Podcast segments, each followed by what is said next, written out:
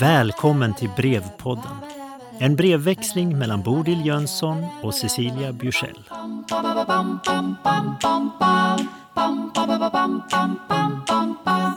Cecilia, brev 3. Bästa Bodil. Att läsa varje kapitel som redaktör för boken Äldres lärande var en förmån med tanke på all den samlade kunskap och erfarenhet som finns hos varje författare. Texterna är tankar som har kondenserats till bokstäver och meningar, till redogörelser och konklusioner.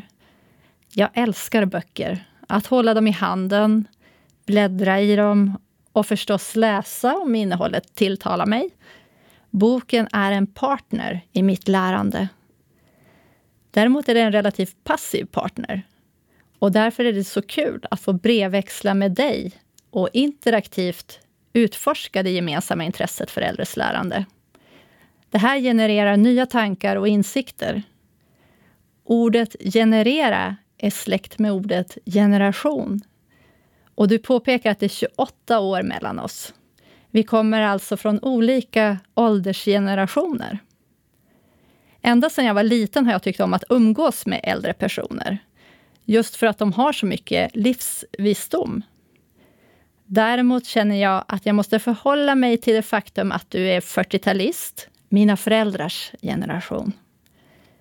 När min mamma och jag pratar händer det ofta att jag använder förklaringsmodellen Ja, men det är ju för att du är 40-talist. Med det vill jag peka på ett mönster som jag upplever är kopplat till en grupp av personer i liknande ålder och som har formats delvis i liknande sammanhang. Men jag, men jag vill också driva lite med den generationen och särskilja mig från föräldragenerationen genom att säga att vi är olika. Med 40-talister menar jag kortfattat den generation som på något sätt har utgjort normen och drivit stora samhällsförändringar under 1900-talet och eh, som ser sig själva som pricken över iet, grädden på moset, crème de la crème. När jag skriver det här slår det mig att jag kanske har en tydligare bild över 40-talisterna än min egen generation 70-talisterna. Mina blickar har varit framåt, mot den vuxna världen. Och samtidigt innebär det här att det har varit en blick bakåt, mot den generation som har gått före mig. Det här knyter an till din fråga om framtidens betydelse för nuet. Det som händer framåt präglas mycket av det som hänt bakåt. Tiden blir då inte linjär, utan sammanflätad i det som sker i varje nu. Det som var och det som ska komma blandas i nuflödet. Min förståelse av vad det innebär att fortsätta åldras formas av de generationer som gått före mig. Vissa saker omfamnas och bejakas, medan annat ses som exempel på sånt som ska undvikas. När jag tänker på det här upptäcker jag att det är kvinnorna som står modell för hur jag tänker mig den åldrande personen. Och framför allt mamma, mormor och farmor. Kanske för att jag också är kvinna. Men kanske också för att deras män dog tidigare och inte blev lika gamla. I ett internationellt projekt om relationer mellan generationer skrev jag tillsammans med Ann-Kristin Boström det svenska kapitlet. Där tog vi upp begreppet generativitet som är intressant kopplat till sammanhang och tid. Generativitet utgår från förflyttningen av individens intresse från den egna personen till de efterföljande generationerna. Det innebär att människor ägnar sig åt kommande generationers välmående på olika sätt. I Erik Erikssons teori om psykosocial utveckling är generativitet kännetecknande för äldre personer och motsatsen som lyfts fram är stagnation. En sak som ofta framträder när jag samarbetar med pensionärer kring äldres lärande är viljan att bidra på olika sätt. En vilja till just generativitet. Men trots goda avsikter är det inte alltid så enkelt när det kommer till konkret handling. Det är inte ovanligt att en äldre person vill dela med sig av sina erfarenheter men möter ointresse från yngre generationer att ta emot och lyssna. Förr i tiden var det så självklart att de yngre skulle lära sig av de äldre. Vad har hänt? Vänliga hälsningar Cecilia. Bodil, brev 3. Cecilia, här kommer ett kort svar sådär på direkten. Mest för att känna efter hur det känns för både dig och mig om vi ibland svarar med vändande post. Du skriver Texterna är tankar som har kondenserats till bokstäver och meningar, till redogörelser och konklusioner. Själv markerade jag ofta i mitt arbete på Lunds tekniska högskola att programvara är kondenserade tankar. Ja, programvara är till och med hårdare kondenserad än man någonsin gör med sina texter. Texter kan vara magiska på sitt sätt. Men programvaran har en annan magi. När den exekveras, det vill säga när man kör programmen, så är det ju som om den uträttar något på alldeles egen hand. Som om den kan köra mina tankar gång på gång utan att jag är med. I bästa fall till gagn för andra människor. I sämsta fall till ett gigantiskt ogagn. Vidare, du skriver min förståelse av vad det innebär att fortsätta åldras formas av de generationer som har gått före mig. Ja, så kan det vara. Men de skilda tidsandorna och de olika förutsättningarna kan ha en jättebetydelse. Låt mig berätta. När jag närmade mig mitt eget pensionsdatum minns jag hur jag först tänkte, jaha, nu är det jag som ska bli gammal. Men jag vet ju inte hur man lär sig bli gammal. Det har jag aldrig varit för. Hur gör man? Och så kom tanken. Kanske var det så här för mamma när hon blev gammal. Mamma var död så jag kunde inte längre fråga henne. Istället så började jag läsa på. Visserligen mindes jag mycket från mammas ålderdom, sett från mitt håll alltså, och en del från generationen dessförinnan, men jag kunde inte få det att stämma på mig i motsvarande ålder. Jag var ju inte sån då som mamma var när hon var 67. Och jag är inte sån nu som mamma var när hon var 80. Då började jag sortera. Synen, hörseln, verken, rörelseförmågan. Min generation kommer ju att se bättre än vad våra föräldrars gjorde. Tänk bara på alla starroperationer som utförs nu. Vi hör bättre eftersom hörapparaterna är så mycket bättre. Vi har inte ont ständigt eftersom värktabletterna är så mycket bättre. Och knä och höftleder kan man byta på löpande band. Ja, det är mycket av förutsättningar som har förändrats. Många åldersförändringar drabbar oss inte alls. Andra är förskjutna ett eller två decennier framåt. En fråga att fundera över nu är förstås hur din generations kommande ålderdom kommer att skilja sig från min generations.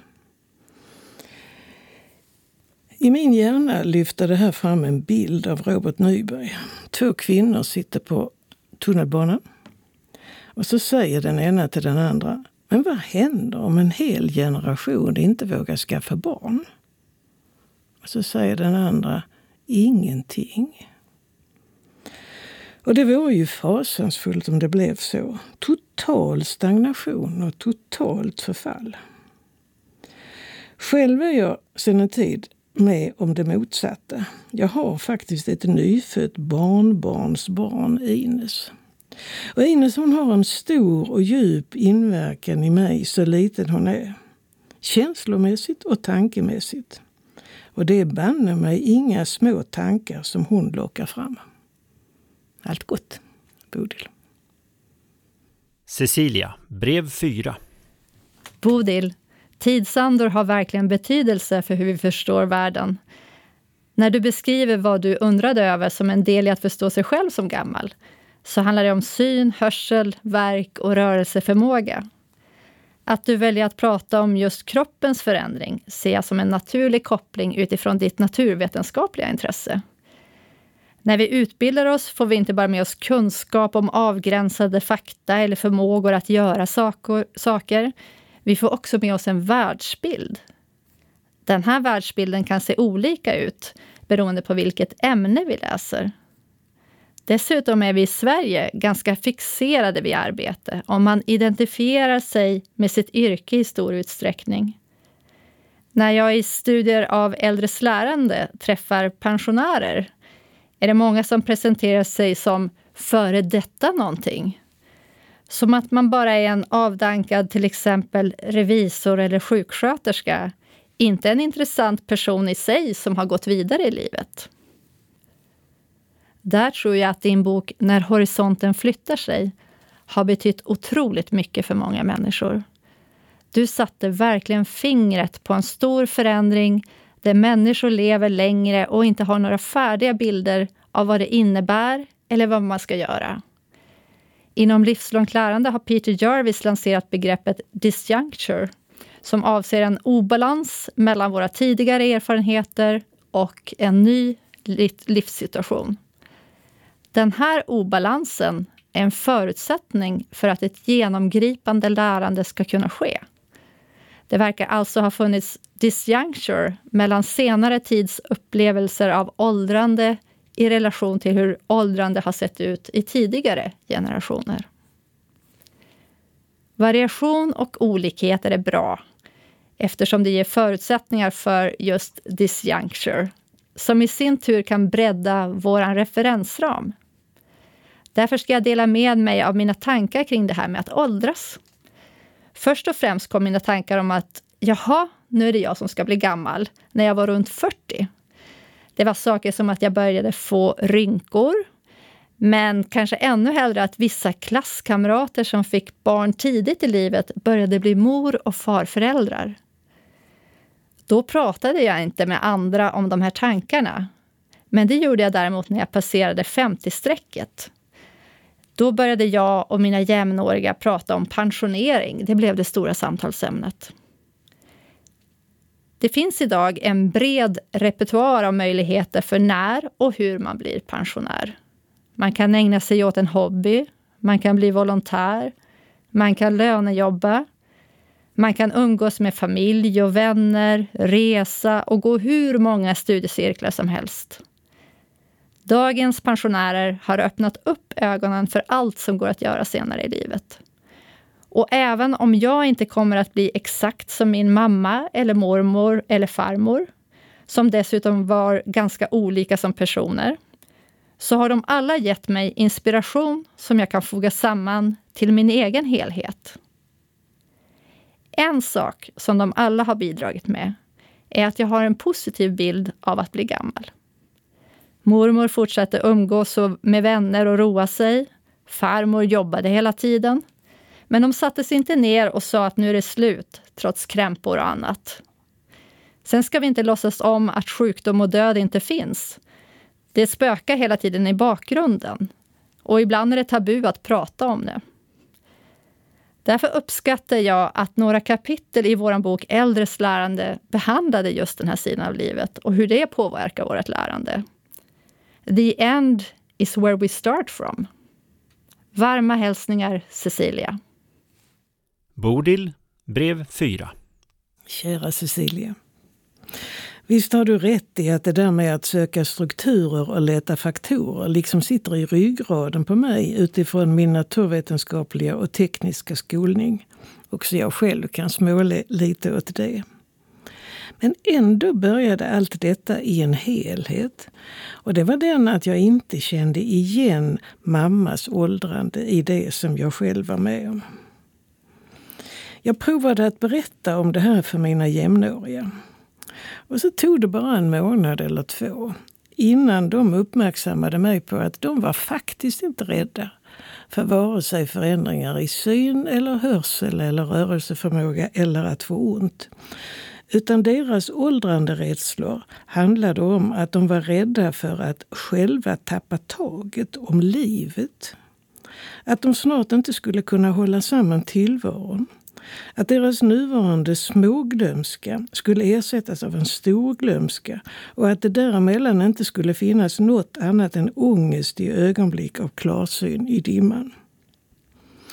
Deras rädsla var inte ett godtyckligt slag i luften. De flesta av dem hade mött äldre människor med långt gången demens och de kunde ana vilka påfrestningar den sjukdomen ger. Samtidigt hade de flesta av dem för egen del börjat märka hur de allt oftare glömde namn och sifferkoder och allehanda detaljer. Hur ska det bli? Hur ska detta sluta? var den tysta frågan som ständigt var närvarande, men ändå så sällan uttalades. Man blir garanterat sämre med åren på att komma ihåg allt det lösryckta och också att lära sig det lösryckta. Men man kan samtidigt bli bättre på sammanhang, både gamla och nya, än vad man någonsin har varit. Det är en normal del i ett friskt åldrande att glömma detaljer. Men det är också en normal del i ett friskt åldrande att bli bättre på sammanhang än vad man någonsin har varit. Det är spännande, Cecilia, att du tolkar min lärande frenesi på äldreområdet i termer av en disjunktur, en oförenlighet och vad den kan föra med sig. Men det var nämligen precis så det var. Jag hade ingen åldersnoja och jag hade inte något emot att vara gammal, det vill säga att vara 67. Men jag fick det ju inte att stämma. Det var som om själva min varelse var oförenlig med den bild jag hade av hur en 67-åring ska vara.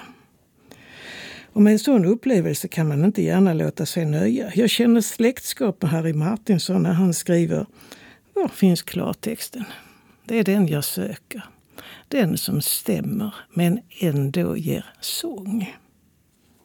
Jag är alltså djupt tacksam för att den oförenligheten fanns så att jag fick all denna lust att gräva mig in i området åldrande. Bara tänk, hade jag inte fått den så hade vi ju inte suttit här idag som de ivriga brevskrivare vi är. Men så berättar du om hur du började fundera kring åldrande långt tidigare. Sisådär redan i den första rynkåldern. Och hur du nu efterhand börjat fästa dig vid hur pensionering blir till en annan skiljepunkt. Ja, idag är faktiskt pensionärsperioden sprängfylld av alldeles egna inneboende disjunkturer. Här kommer jag att räkna upp fyra stycken. Det stora flertalet pensionerade är synnerligen aktiva människor. Men ändå finns det en föreställning både hos dem själva och omvärlden att pensionärer ska aktiveras. Mm. Många fortsätter att yrkesarbeta. Inte för att de är neurotiska och inte för att de är dåliga på att njuta sitt otium. Utan för att de trivs med det. De får och kan göra nytta, de kan bidra, de kan få återkoppling. De behåller kontakten med det arbetsliv som ju numera har en nästan helgonlik status. Och de gillar pulsen. Andra skulle inte kunna tänka sig att ens gå i närheten av sitt tidigare jobb, långt mindre att fortsätta jobba. En del av dem har under hela arbetslivet mer eller mindre fått tvinga sig till jobbet. Först nu har de fått chansen att odla sina vid sidan om-intressen. Eller bara vara fria, vilket de kan ha velat länge, länge. Också på pappret och innan man tar ställning till pensionering för egen del så är helpensionering en konstig företeelse. Först ska man vara jätteglad över att ha ett heltidsjobb. Sen ska man över en natt byta skepnad och vara jätteglad över att ha ett heltids-icke-jobb. Kanske kommer de inbyggda disjunkturerna i pensionärsliv att vara borta när du själv närmar dig pensionsåldern. Eller kanske inte borta, utan snarare öppet tillåtna. Gruppen pensionärer är och måste få lov att vara minst lika brokig som vad gruppen inuti det ordinarie arbetslivet är. Förresten, när normen framöver blir att det är fyra till fem generationer som lever samtidigt, inte som tidigare tre till fyra, vem är det då som är gammal? Jag tror att också språkbruket kommer att ändras så att färre stämplar sig själv eller stämplas av omvärlden som pensionärer. Nyss var den ena sjuksköterska, den andra elektriker, den tredje överste och den fjärde spelutvecklare. De identiteterna kan ha grundats under decennier och de har sina högst påtagliga grunder i skillnader både i kompetens och i vad man faktiskt är bra på att göra. Vad är det för mening med att utplåna dessa? Och vad finns det egentligen för innebörd i att kalla någon för pensionär? Allt gott, Bodil.